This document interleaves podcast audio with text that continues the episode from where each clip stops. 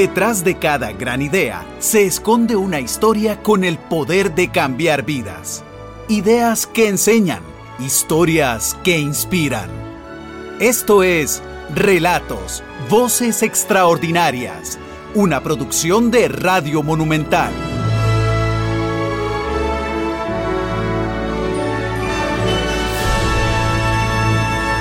Saludos a todos los oyentes de Radio Monumental en el espacio Relatos. Eh, mi nombre es Adrián Gómez, un artista plástico oriundo de la provincia de Cartago. Nací en el año de 1962 y eh, desde muy pequeño, aunque fue un proceso largo, redescubrí que era un artista, que mi vida iba a estar ligada al mundo del arte y en ese proceso de prueba y error, eh, me encontré con el maravilloso mundo del tema del Caribe y su gente. Así que partiendo de esta explicación, mi mundo está entregado al arte y al mundo afrodescendiente.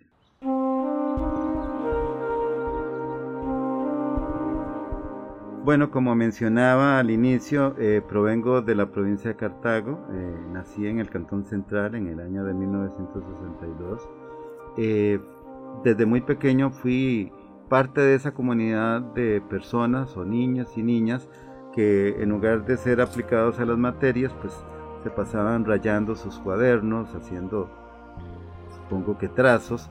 Era el alumno que llamaba a la profesora para hacerle las líneas horizontales para que ella escribiera, el dibujo típico para la explicación de una lección. Y en ese proceso, para la edad de 11 años el destino me tenía el encontrarme con el pintor eh, costumbrista Marco Aurelio Aguilar, una figura muy importante que le dio eh, la pasión y la comunicación del arte a muchos artistas cartagineses. Yo, por dicha, fui uno de ellos. Ahí duré en su casa estudio, en sus lecciones, un proceso como de año y medio. Y sin entender y sin saber, mi camino como artista, eh, crearon un montón de apasionados, maravillosos locos del arte, como les puedo llamar yo ahora, en Cartago, la escuela Juan Ramón Bonilla, una escuela con ese título dedicada al primer artista cartaginés, escultor, que se formó en Europa eh, en el siglo XIX eh, y que trajo toda esa pasión y toda esa enseñanza a Costa Rica. Desgraciadamente, un artista que no es visible para las nuevas generaciones, pero Juan Ramón Bonilla. Ahí, felizmente, me encontré con una comunidad de gente apasionada como yo. Yo era el menor de ese grupo, entonces me sentía como, como pequeño a la par de un grupo de personas que me llevaban rangos de 5, 7, 8 años, pero todos con esa pasión y esa necesidad, esa sed de, de hacer arte.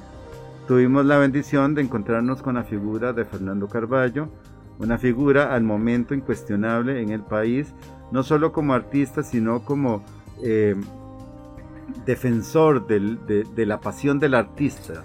Estamos hablando sobre, sobre entregar la vida, sobre eh, ciertas seducciones que aparecen en el panorama de alguien. Y Fernando nos enseñó a amar y a, querer el arte, eh, siempre fue generoso en información, no escondió ningún detalle de su conocimiento y bueno, esa escuela eh, por cuestiones económicas lastimosamente eh, cerró, pero quedó e, e, ese puente maravilloso y hoy a la vuelta de 45 años, Fernando, el maestro, y yo seguimos siendo los amigos y los apasionados del arte que empezó hace ese tiempo.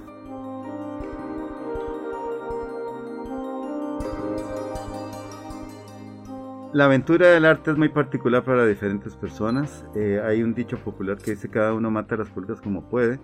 Y adaptándola al mundo del arte es interesante porque hay una equivocada idea de que es artista el que, el que desde sus primeros años manifestó características de dibujar o de, o de ser sensible, etc. Eso es mentiras.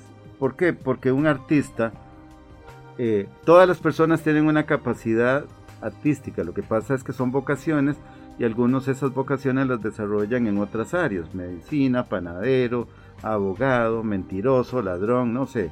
Eso es una vocación y si la desarrollan bien, pues lo lograrán.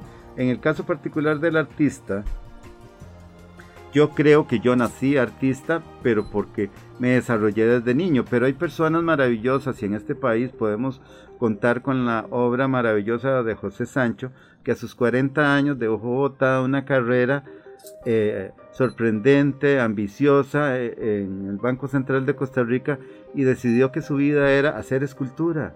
Y se metió en Escazú a comer y a chupar polvo y ha dejado a la vuelta de 30 años y ser uno de los artistas escultores más respetados de Costa Rica. En la vida de Walt Whitman, el poeta de la vida norteamericano, empezó a escribir su único libro, Hojas de Hierba, cuando tenía 40 años y solo escribió eso y se acabó. Y es un punto esencial en la poesía norteamericana y del mundo. Ahora están los artistas, para poner ejemplos con nombres que, la, el oyente puede ubicar rápidamente, Miguel Ángel, Miguel Ángel, Leonardo da Vinci nacieron con la estrella del arte, Picasso. Bueno, perdón, ellos no eran artistas, eran genios. Hay una distancia muy grande entre esos tres y, y todos los demás. Pero entonces lo que quiero decir es que a mí me costó mucho entender y descubrir que yo iba a ser artista. ¿Por qué? Porque siempre cometí el error de sentirme menos que la comunidad de gente que me rodeaba. Un error muy grande. Es simpático pensar que en aquellos años de la Juan Ramón Bonilla, con la comunidad de compañeros que yo tenía, o que éramos, eh, a la vuelta a todo ese proceso, en el filtro del tiempo, aquí estoy yo. Por diferentes características, eh, han quedado ahí eh, colegas que han seguido realizando actividades, pero no con una entrega puntual a ser trabajadores de la plástica. Porque el arte no es un hobby. El arte es una labor como la hace un mecánico, como la hace un sacerdote, como la hace un médico. El arte es una labor, un trabajo. Hay una anécdota simpaticísima una vez que le preguntaron a don Rafa Fernández, gran maestro para tantas generaciones, que en qué trabajaba y él dijo que él era pintor. Y entonces la persona le dijo, no, eh, eh, no, el hobby suyo no, ¿en qué trabaja? ¿Cómo? ¿En qué trabaja? Soy artista. Y en este país tendemos, o hay un grueso grupo de gente que cree que pintar es un hobby. Perdón, es un trabajo. Con respeto, si no, no tendríamos las grandes maravillas de los aportes del arte y de la historia universal en tantas países o historias o comunidades donde si no hubiera sido por las lecturas y la construcción de artistas, no tuviéramos ese legado.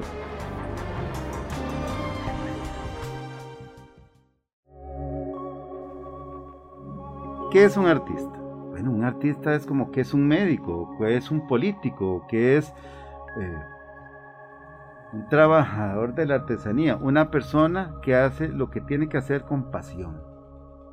Eso es lo que define a, una labor, a una vocación. Ahora, lo que sucede con esta pregunta es que el arte es más visible. Entonces, eh, tenemos que generar un proceso de imágenes y un reconocimiento de una sociedad para llegar a, a tener un lugar o una valoración o un respeto o un interés alrededor de uno. Pero lo que genera cualquier eh, labor humana es la pasión con la que se hace.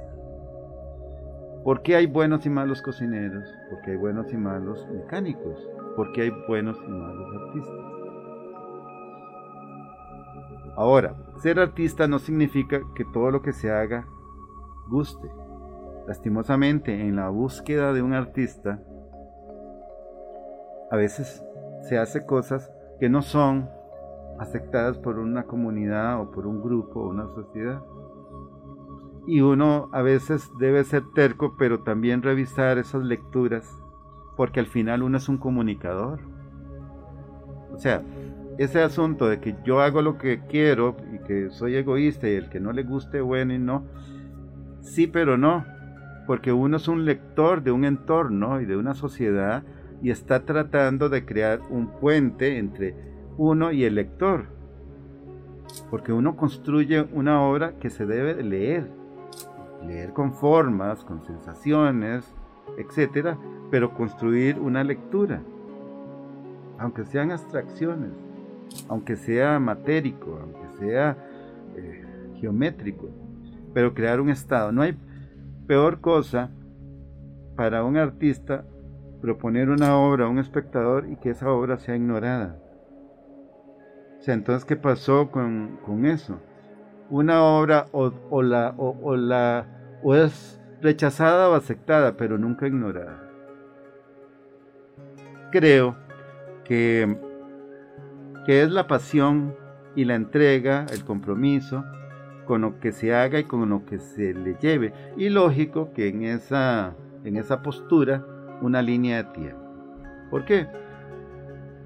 ¿Qué va a pasar con Adrián Gómez dentro de un mes, dentro de seis meses, dentro de un año, dentro de diez años? Eso es a veces también en la vida de un artista una cosa muy interesante porque cómo va a sostener su obra, su propuesta en la línea de tiempo. Y además, el arte tiene una particularidad sobre un montón de cosas. Cuando hablo de arte, hablo de todas las ramas artísticas, ¿verdad? Eh, que eso se hace hasta que uno se muere. En cambio, un arquitecto, un médico, un abogado, se pensiona y luego se toma ese otro tiempo para descansar o para retomar cosas que pospuso. Un artista, si de verdad es un artista, se muere con esas herramientas en la mano. Botero, Fernando Botero, el eh, artista latinoamericano más cotizado vivo a la fecha, dice que él espera morir pintando. Pero cuando vemos la vida y obra de pintores como Monet, como Renoir y otros nombres maravillosos del arte universal, nos encontramos con esa entrega de vida.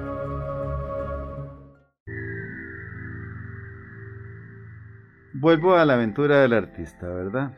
Y en ese proceso de, de, prueba y error, de la búsqueda del camino, por supuesto que, que apareció en el horizonte esa idea de que, que bonito pinta o le gusta, pero, pero, pero hay que trabajar en, otra cosa, ¿verdad? Y entonces mi madre, que es el gran apoyo en mi vida, y creo eh, puntualmente que de ella es de la que adquiero la sensibilidad del arte,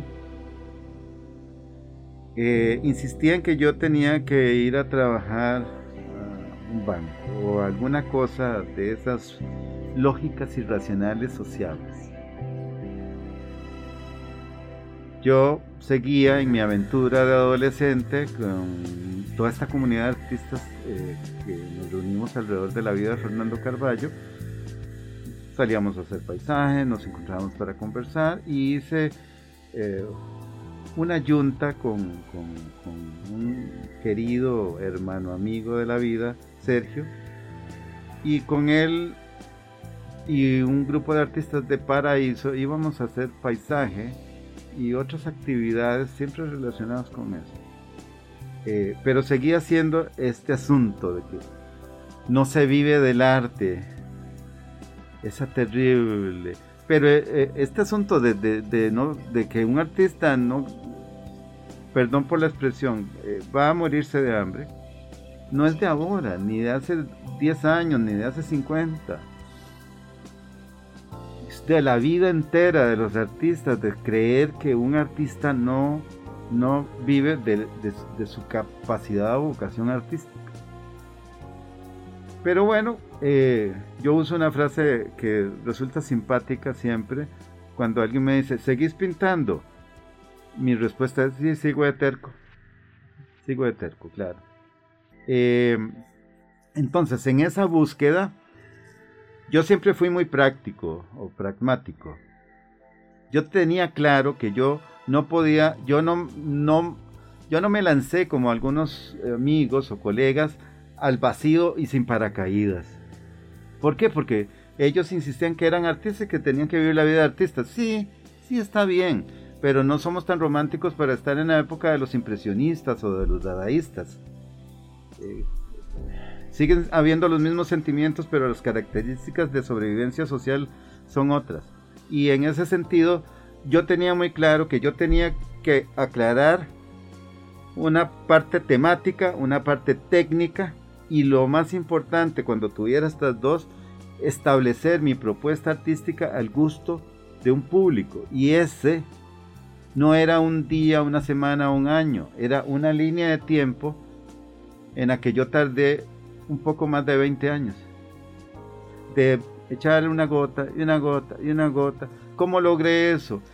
Participando en las ferias de Embrujarte, participando en la feria de Ulises, exhibiendo en todos los lugares donde me daban la oportunidad, eh, eh, etcétera, una serie de ejemplos, ¿verdad? Y pero yo que yo no me podía lanzar al vacío, entonces en ese proceso, en mi adolescencia ingresé al Instituto Tecnológico de Costa Rica y sucedió un evento en el ambiente familiar eh, que me obligó a dejar la universidad. Estaba estudiando ingeniería en construcción porque siempre he creído que los edificios son esculturas habitables, no son edificios, son formas donde la gente habita o trabaja y que por dicha eso se cumple en mucha manera ahora en arquitectura contemporánea. Entonces yo tuve que salir de ahí y eh, meterme a una aventura de pasantía como de 28 años en el mundo de la publicidad. Con lo cual, quiero decir que no fui el típico apasionado de arte que tuvo la posibilidad o el esfuerzo de ir a la academia, Bellas Artes, la UNA, la Universidad Creativa, etc. Entonces, ahora lo razono después de muchos años y entiendo que mi universidad fueron todos esos años en el ambiente publicitario. Ahí de manera empírica aprendí situaciones de composición, fotografía, manejo de materiales, eh, mercadeo, eh, amplié mis habilidades de diseñador gráfico. Y fue mi, mi universidad, quizás hasta más interesante. Paralelo a eso, no dejé de leer, de aprender, de exponer, de tratar de visitar centros museísticos con la única función de aprender, de confrontar a los grandes maestros. Y cuando ya llegó un punto donde yo me sentía listo, tenía las herramientas, tenía un concepto temático establecido, una técnica que me permitía dialogar con el color. Tenía una comunidad afrodescendiente que me sigue maravillando hoy. Ok, llegamos. Toqué la puerta a la familia y les dije, voy a renunciar y dedicarme al arte. Por supuesto, no nos vamos a, a morir de hambre, no puedes hacer eso. ¿Cómo te atreves? Y yo, te, o sea, yo ya tenía todo, yo lo sabía. Y en eh, la expresión costarricense típica, comí gallina y acepté, agaché la cabeza y seguí. Eso fue hace como 18 años. Y volví a hacer la, hace unos 15 años la prueba, otra vez no creían en mí. Yo estaba trabajando de diseñador gráfico en esos años en laboratorios Stein en Cartago. Y en la feria de Embrujarte de ese año me habían adquirido una cantidad de obra pero sorprendente. Y entonces yo en mis autoflagelaciones mentales dije, no voy a comprarme un carrito para poder viajar a Cartago. Dice que trabajaba medio tiempo, que eso es mentira. Eh, pero era parte de hacer, de hacer. Y entonces de pronto entendí y vi el número y dije, si yo para qué necesito un carro si lo que necesito es pintar. Entonces llegué, me senté con la comunidad familiar, hijas y esposa, en ese entonces, y les dije, aquí está esta cantidad de dinero, eso alcanza hasta junio, nos hablamos a partir de esa fecha. Han pasado 15 años desde ese momento. Pero que también era necesario, un pintor, no, un artista, y me pongo yo como, como pintor, ¿verdad? Ya no estoy hablando, yo, yo Adrián Gómez, un artista, espero que los oyentes eh, entiendan la forma en que lo voy a decir. Y lo hablo para mí. Un artista tiene dos opciones.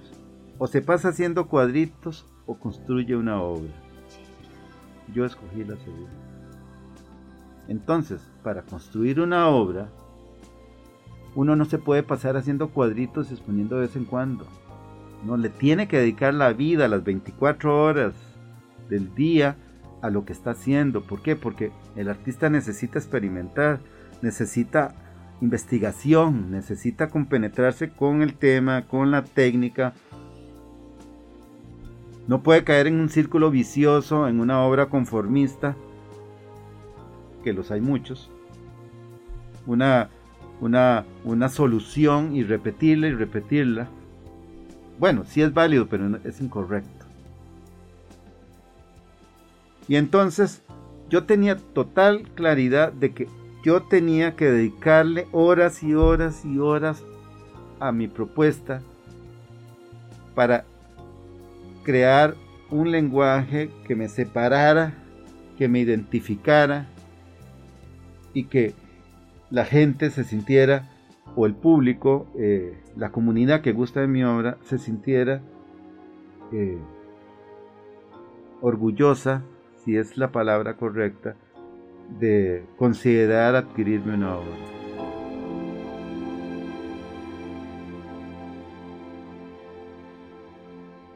Eh, para poder desarrollar cómo se desarrolla un artista en técnica y temática es una pregunta muy pequeña con una gran respuesta. Quiero aclarar que hay dos tipos de artista mujeres o hombres, que tienen dos opciones. Una es la persona que se dedica a generar un solo concepto. No sé, ejemplo, bodegones. Entonces solo hace bodegones y paisajes, bodegones y paisajes. O mm, geometría. Maravillosos, ¿verdad? También. ¿Por qué no? O hay artistas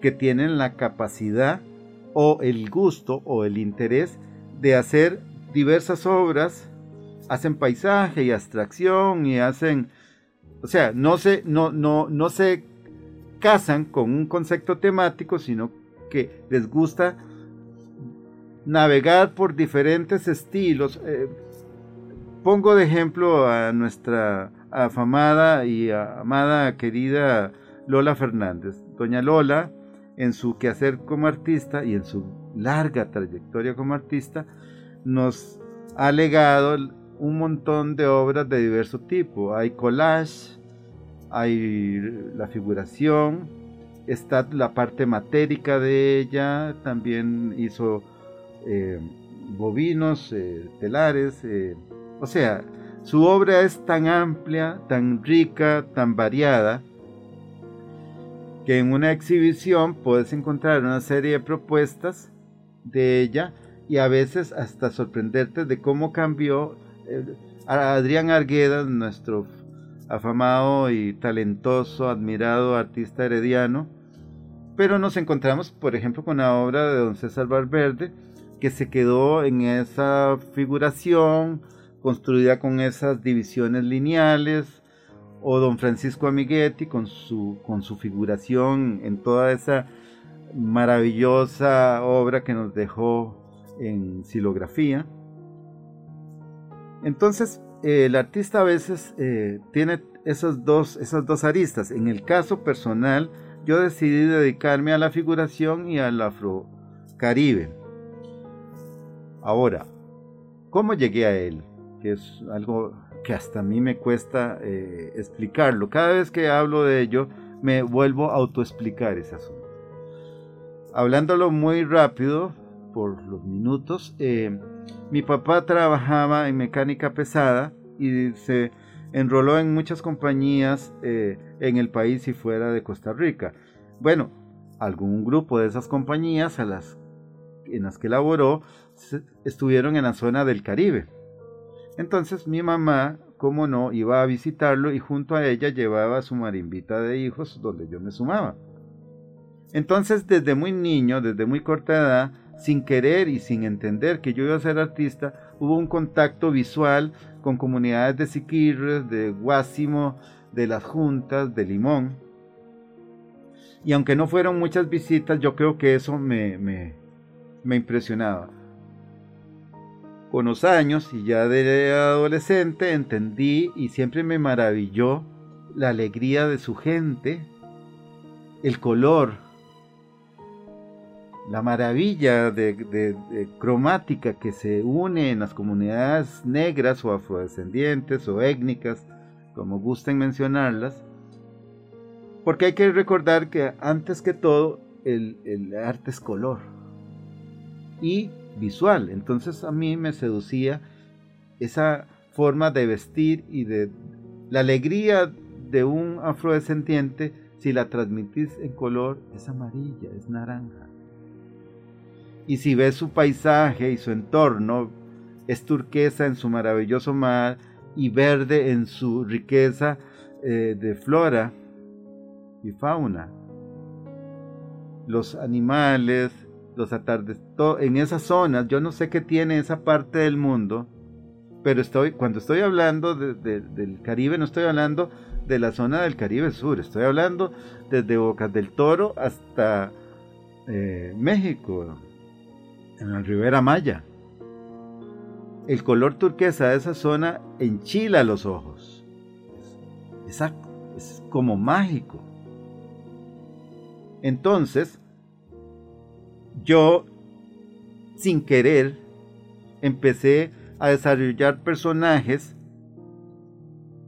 sin entenderlo y sin racionarlo, eh, con pómulos grandes, ojos achinados, cafés, y todos los elementos que usaba eran fucsias y naranjas y verde perico y estoy hablando de mis 18 años, un gran amigo y maestro y pintor cartaginés Coqui Valverde en una exposición individual que hice en la casa Piri en Cartago a mis 18 años, se acercó y me dijo, Adrián, tus colores son muy caribeños.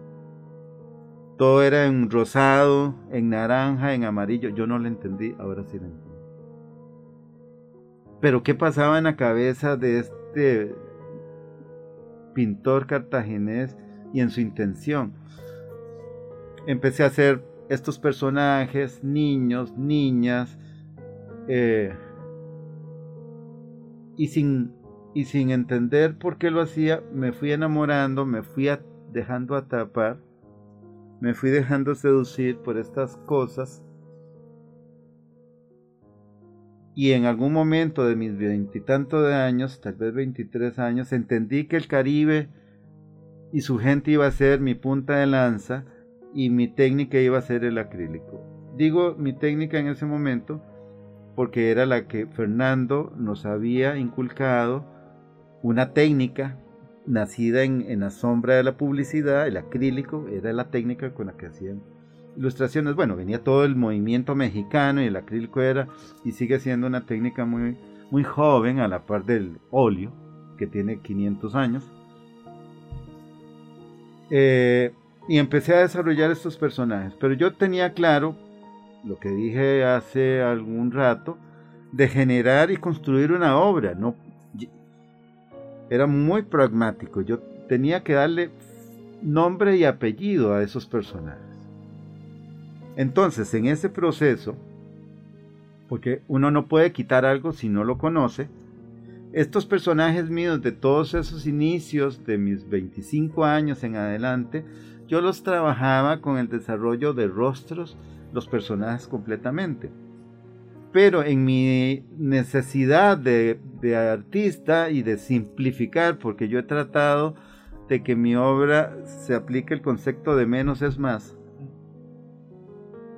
el mismo público me explicó y me daba a entender que lo que yo estaba haciendo estaba correcto, pero estaba incorrecto. Lo que decía de que uno tiene que entender al espectador, no para que le cambie a uno la obra, sino para construir estos puentes de comunicación, los que sean. Y empecé a simplificar a ese personaje dejando el rostro ausente presente. ¿Y por qué lo dejaba ausente presente? Que es ahora todas estas obras que hago figurativas de siluetas. Entonces la gente me pregunta, ¿y por qué no les hace rostros? Y yo le digo, ¿cómo? Si ahí está. ¿Cómo? Sí, véanlo. Ahí está el personaje, el niño o niña o mujer que usted ah, tiene afectivo en su memoria, se lo asigna a esa silueta. Nunca ha dejado de estar. Solo que el espectador le asigna a esa silueta el personaje efectivo que tiene en su corazón o en su memoria. Nunca dejaron de estar.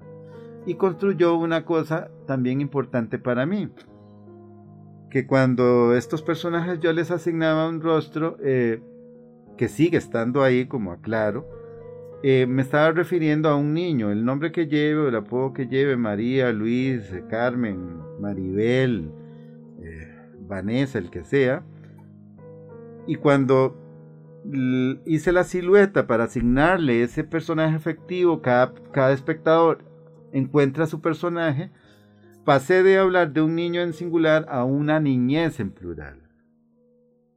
Y eso generó una empatía más cercana al espectador. Porque ya no tenían que aceptar a, un rostro, a un niño en particular, sino que podían identificarse con una niñez afrodescendiente. Pero al final no estoy hablando de una niñez afrodescendiente, al final estoy utilizando esa silueta para hablar del afecto de la niñez.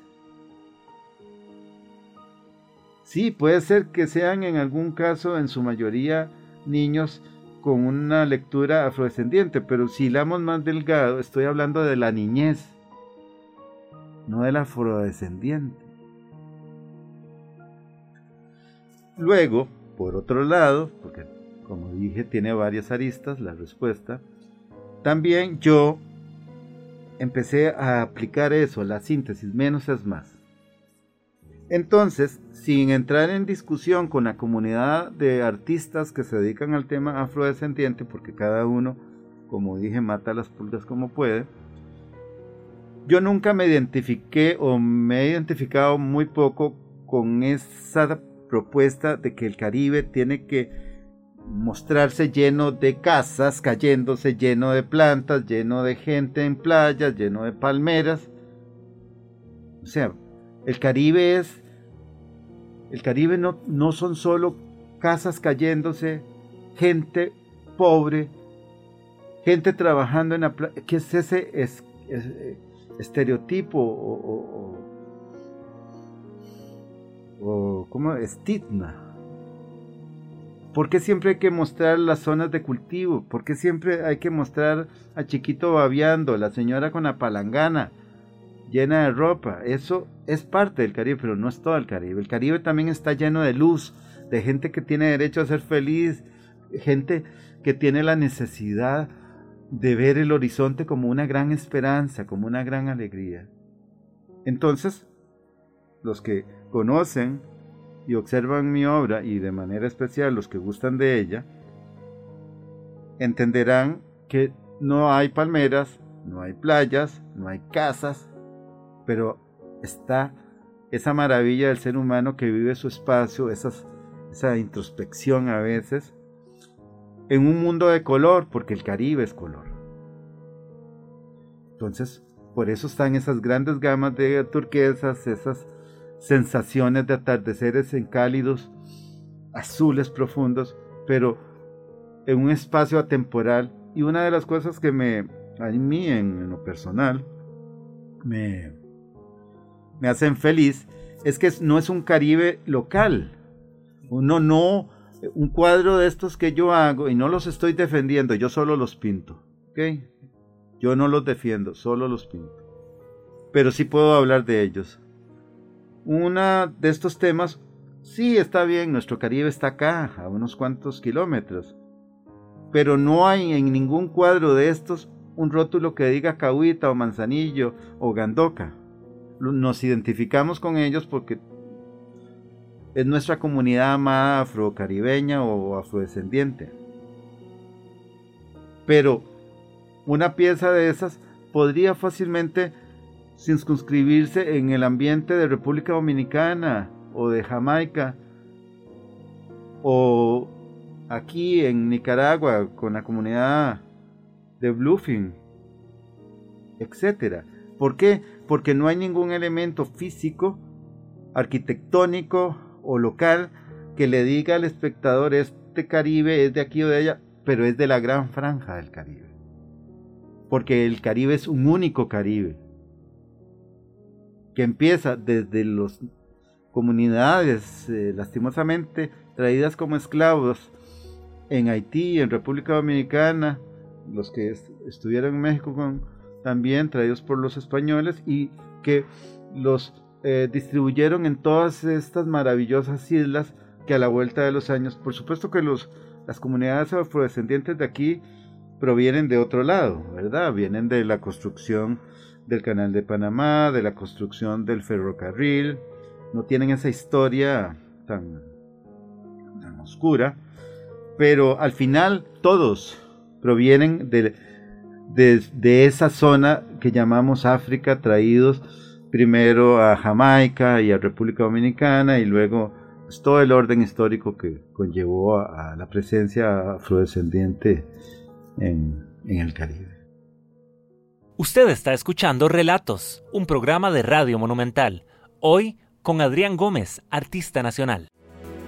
Yo hago a los personajes descalzos porque propongo la experiencia de sentir la tierra, de sentir la brisa, esos valores que va perdiendo la gente. ¿Por qué los hago sin, sin eh, estampados y sin eh, flores y sin nada? Porque yo hablo de sencillez, no hablo de pretensiones. Yo no vendo eh, estampados de tela, no vendo ropa de diseño, vendo sencillez, humildad. Los personajes que yo hago están llenos de una simplicidad, porque la vida es esos montón de cochinos valores que la sociedad le impone y le inyecta a cada individuo. Y entonces tenés que tener tu artículo que te identifique de marca y tenés que tener eh, tu calzado de moda y todas esas estupideces de, vanidad en el cerebro. Entonces esos personajes, eh, su estado de ánimo es sentir la vida. Es, eh, por ejemplo, estos personajes que yo hago tienen esta, esta sencillez de existir porque lo que están es en una lectura, como decía, como introspectiva. Es como como la capacidad de quererse uno mismo. Eh, yo trato de apostarle al espectador a que lea valores y dentro de esa búsqueda de valores hablo y trato de que entiendan que uno puede ser feliz, uno tiene derecho a ser feliz. Eso es así de fácil. ¿Cuánta gente no es feliz en este momento y lo que hace es una apariencia de felicidad, pero es, está mal de la cabeza. Buscando una respuesta, una explicación de por qué un cartaginés se dedica al arte afrodescendiente y no a hacer cuadros con papas y zanahorias y vacas, es simpático. Siempre he comentado y explicado de que para amar un lugar no se debe ser de ese lugar. Entonces hay gente que vive obsesionada con la cultura egipcia o con la comunidad inca o simplemente solo quiere ir a vivir a Guanacaste y era de golfito. Bueno, traduciendo eso a un mundo plástico y eh, con lo que mencioné de cuando acompañaba a mi mamá a, las visitas con mi padre, de alguna forma eso influyó, pero ya estaba en mi cerebro. Ahora, siendo puntual en eso de que uno no debe ser de un lugar para amar otro, empecé a desarrollar esto. Yo nunca pretendí ser artista, nunca eh, creí que tenía que vivir del arte. ¿Por qué? Porque mi única pasión era hacer arte o, pintar o hacer eh, paisajitos y... O sea, en, mi cerebro no estaba vivir del arte, no porque no lo creyera, sino por esos condicionamientos sociales que contaba sobre, sobre no, eh, hay que hacer otra cosa, pero pesó más en mi necesidad de expresarme eh, y, qué bueno que empezó. Eh, pero bueno, también es interesante, y lo digo desde el punto de vista yo viéndome a mí mismo, ¿verdad? Eh, de la forma en que, en que interpreto el Caribe y su gente, porque una cosa es la comunidad afrodescendiente y otra cosa es el Caribe. Entendamos que el Caribe existía, existía desde, desde que pegaron las dos placas y sacaron esta parte que ahora es Centroamérica. Ya, ahora, si uno quiere hilar delgado, los verdaderos caribeños son las comunidades indígenas de la zona, los taínos, las comunidades de nuestro país, bueno, que no era nuestro país, era la tierra en la que estaban estas comunidades indígenas. Esa división humana de ponerle nombres y fronteras es esa majadería del ser humano de apoderarse de lugares. Y en ese entendido están estas divisiones de países, pero en un momento de la historia esto era una zona indígena, punto. Y los verdaderos caribeños eran todas estas comunidades. Y la llegada de los conquistadores y la presencia y establecimiento de las comunidades afrodescendientes es otra. Pero bueno, volvamos. Entonces, a mí me hace muy feliz primero haberme apasionado con un tema que lo siento de corazón. Hay algo que pasó en mi cerebro y toda esta calidez humana del afrodescendiente me ha seducido hasta el momento. Trato de hacerla con pasión, con amor, con afecto, con empatía, pero desde ese punto de vista de síntesis o de, de construir un lenguaje que es color y personaje ¿Y por qué digo que me hace feliz? Porque como yo soy de afuera, no soy de adentro, yo veo a un Caribe multicolor de otra forma. Esta necesidad o inquietud de, los, de los, lugareños, eh, comillas, del Caribe, ya sean eh, afrodescendientes o blancos, tienen esa necesidad de recargar la obra con estos elementos que comentaba de arquitectura y de vegetación y de, aspectos sociales que desde mi punto es, son negativos. Y entonces yo entendía que yo no podía o no me sentía feliz o cómodo con una interpretación.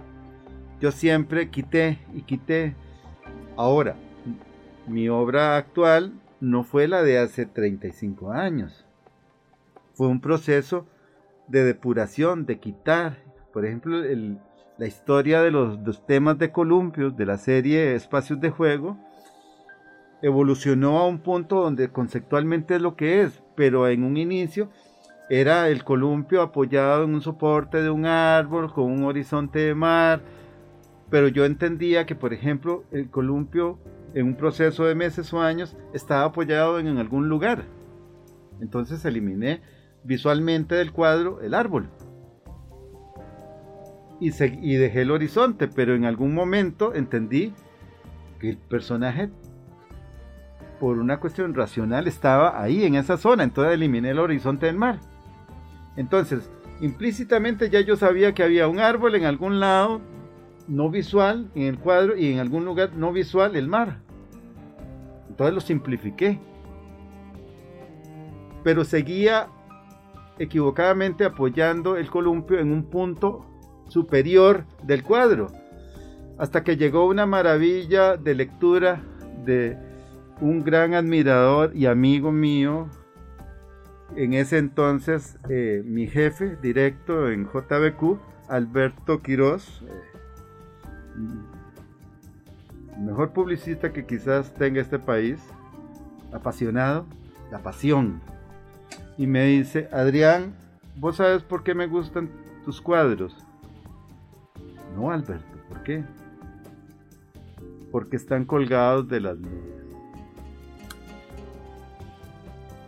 Eso fue como encontrarme el tesoro del pirata lleno de oro y pasó a ser ese columpio apoyado en un punto a ser un objeto que giraba en todas las direcciones.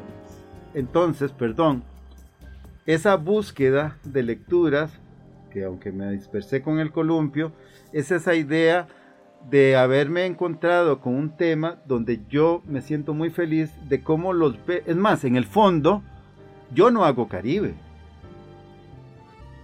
En el fondo son percepciones o lecturas de lo que yo creo que es el Caribe.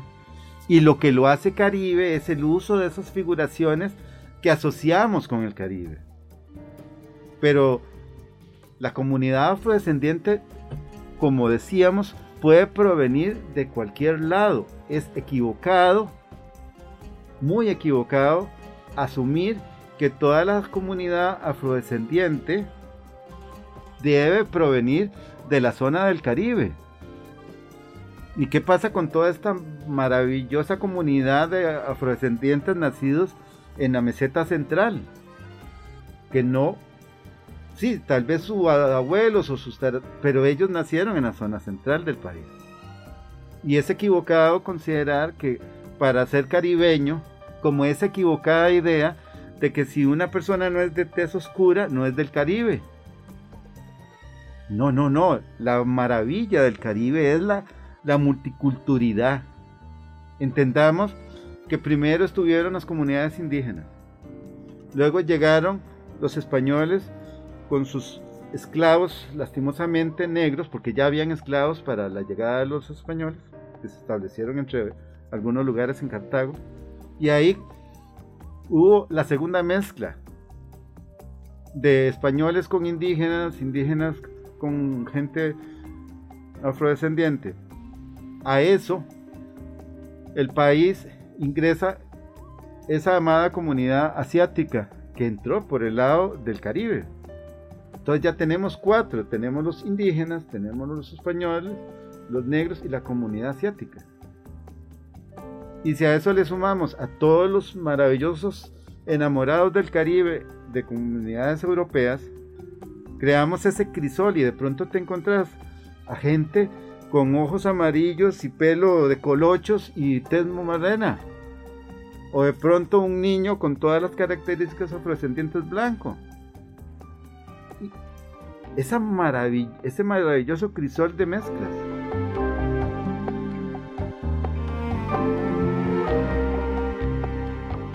Bueno, el, punto de inspiración, eh, yo equivocadamente, porque ahora sí acepto que fue equivocadamente, em, yo creía que para hacer una obra totalmente auténtica, ¿verdad? Eh, eh, tenía que salir de mi, de mi cabeza y entonces eh, una vasta cantidad de obra que he hecho, que ya se me pierde la cantidad y no estoy ostentando solamente antes como uno no creía que era pintor, le llevaba la listica de las cosas, pero después ya pasó al revés. Em, no usaba modelos. Entonces, dentro de mi, de, mi proceso de búsqueda de anécdotas, entendí que yo tenía que hacer eh, más observador y no tratar de construir. Ahora, la obra se nutre también de esa ingenuidad. Cuando uno ve estos cuadros, porque ya yo lo veo, tienen, aún hoy por hoy, aunque han madurado mucho, tienen cierta ingenuidad. Y además no pretendo buscar ni explicarme la ingenuidad porque si no les mataría su esencia. Es parte de lo que tienen. Pero sí entiendo que eh, yo tenía que formarme más y como soy autodidacta, todo ha sido como muy lento. Y entendí que yo tenía que observar más a las comunidades y a los grupos y a las figuras. Y entonces en las pocas visitas, porque son... Bueno, para sorpresa del oyente, puedo comentar que yo conocí el Caribe Sur hasta que tenía 32 años. O sea, ¿cómo es posible? Pero ¿qué es lo que pasa? Que como yo no utilizo el entorno de la zona, ni, lo vuelvo a repetir, ni arquitectura, ni vegetación, ni...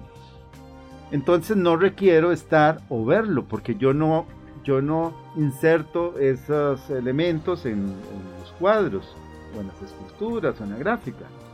Todo es muy atemporal, muy conceptual, muy... Pero sí necesitaba empezar a corregir la figuración, y en ese proceso tendré unos 10 años ya de estar haciendo sketch, bocetos. Por ejemplo, cuando voy a la zona del Caribe, me siento a observar mucho tiempo. Si puedo, hago apuntes. Eh, muy pocas personas, pero las han habido, han tenido la amabilidad de, de su paciencia para posar. Eh, o sea, me sigo construyendo y moriré reconstruyéndome. Eh, los artistas nunca se terminan de aprender. El arrogante que diga que lo sabe todo, eh, yo le pediría que se dedique a hacer pan o, a otras áreas, pero no artista. El artista nunca puede... Vuelvo a mencionar la figura de Fernando Botero, una persona que podría jactarse de tantas cosas, y él en, infinidad de entrevistas, porque él tiene infinidad de entrevistas, siempre en cada oportunidad dice, sigo aprendiendo, sigo aprendiendo y el día que no esté aprendiendo, eh, ya no tendré que hacer nada. Una persona de, ese, de esa trayectoria, no sé, 70 años serán o más, que diga eso, por favor bueno, mi, aventura sobre tratar de llevar la obra fuera del país siempre ha sido eh, de forma individual, es, una aventura individual. Eh, me da mucha alegría, discúlpenme la expresión, ser un embajador del país, de, de nuestra amada Costa Rica y de manera especial un abanderado de la comunidad afrodescendiente y de mi afecto y empatía por ella.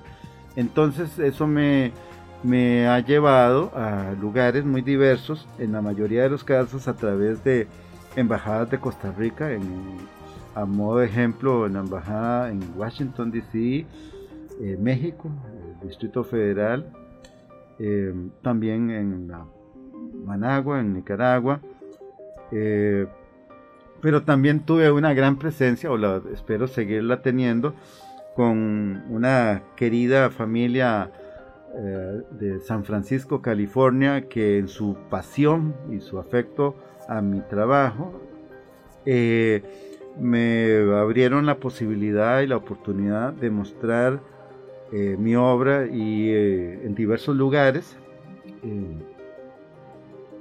eso ya hace de unos tres o cuatro años, entonces ya se ha exhibido en diferentes lugares. La última de ellas en un museo que queda en el centro de San Francisco, el Museo de las Américas, que me dio mucho halago, pero también participé en estudios abiertos allá en San Francisco. Em, también en algún momento a través de la Embajada de Costa Rica en México, eh, fui invitado al Festival Internacional de Afrodescendencia en Veracruz. Em, y siempre me, me, lleva el orgullo de demostrar no solo mi obra, sino a nuestros amados costarricenses afrodescendientes, ¿verdad? Eh, la lectura es muy interesante siempre porque, vuelvo a decir, eh, el espectador se encuentra con una propuesta donde no incluyen todos estos elementos del entorno de, los lugares.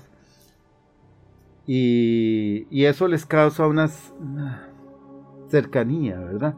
Ahora, hay una anécdota dentro de varias, simpatiquísima, en ese festival en Veracruz, en el área donde yo estaba exhibiendo individualmente, llegó la representación, ¿qué era? De Bermudas. Alguna de las islas, pero estos que hablan inglés, ¿verdad? Y entonces de pronto el traductor, este era un grupo de mujeres maravillosas, de esas así como alucinantes, eran de un grupo de danza, y una de ellas le dice al traductor, ¿y por qué usted pinta los negros así tan bellos? el cuadro tenía amarillos y turquesas, y me vuelvo enfrente de ella y le hago una expresión, vuelva a ver usted, andaba vestida con un vestido turquesa, con aquella macana de dientes maravillosa que hasta que brillaban, y esa alegría, y, y me pregunta que de dónde me inspiro. Por favor, estaba enfrente mío el motivo por el cual estaba yo haciendo esos cuadros. Es, también hay una expresión muy simpática eh, con las comunidades afrodescendientes aquí cuando que eh, tienen en alta estima mi obra, o por lo menos los que yo conozco. Em, en algún momento estaba participando yo en una feria de arte y entró tres mujeres siempre es muy cercana la, la, figura femenina. Y no sabían quién era el artista, solamente entraron, los vieron y de pronto me acerqué y les dije, ¿qué tal les parece? Y se vuelve una y me dice, no está mal. Ese no está mal. Es haberse pegado la lotería para mí sea, ese punto de aceptación y de gusto y de agrado, ¿para qué yo iba a necesitar que me adquirieran los cuadros si lo que necesito es un público afectivo a mi obra?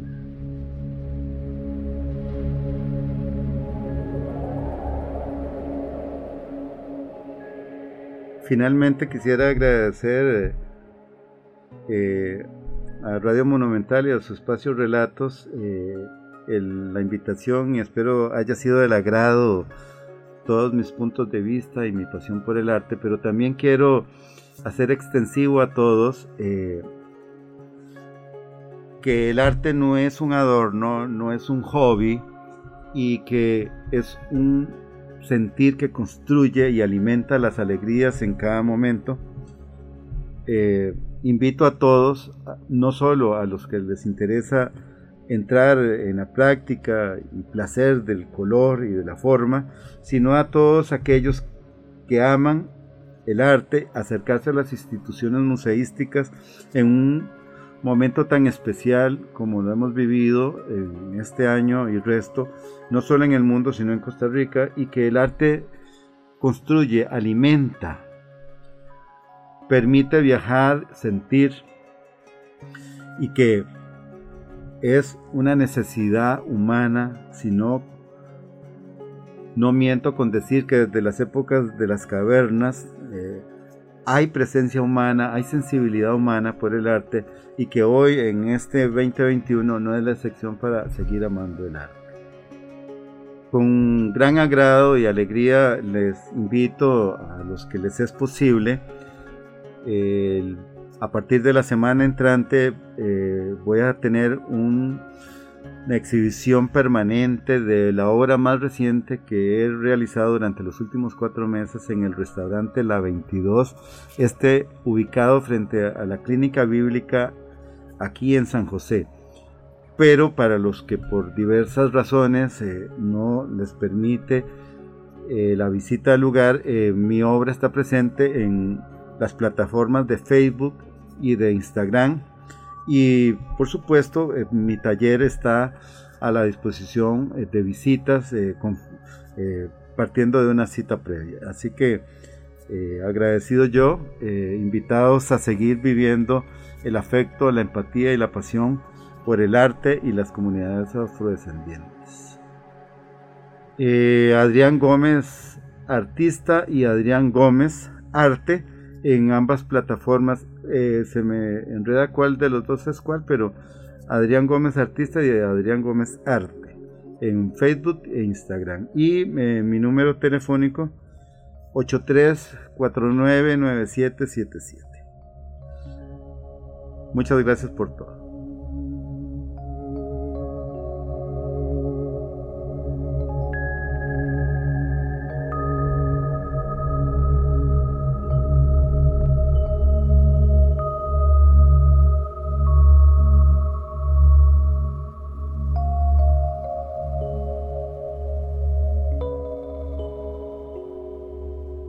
Usted escuchó Relatos, Voces Extraordinarias, esta semana con Adrián Gómez, artista costarricense. Ideas que enseñan, historias que inspiran. Esto fue Relatos, Voces Extraordinarias, sábados 2 de la tarde, una producción de Radio Monumental. El próximo sábado,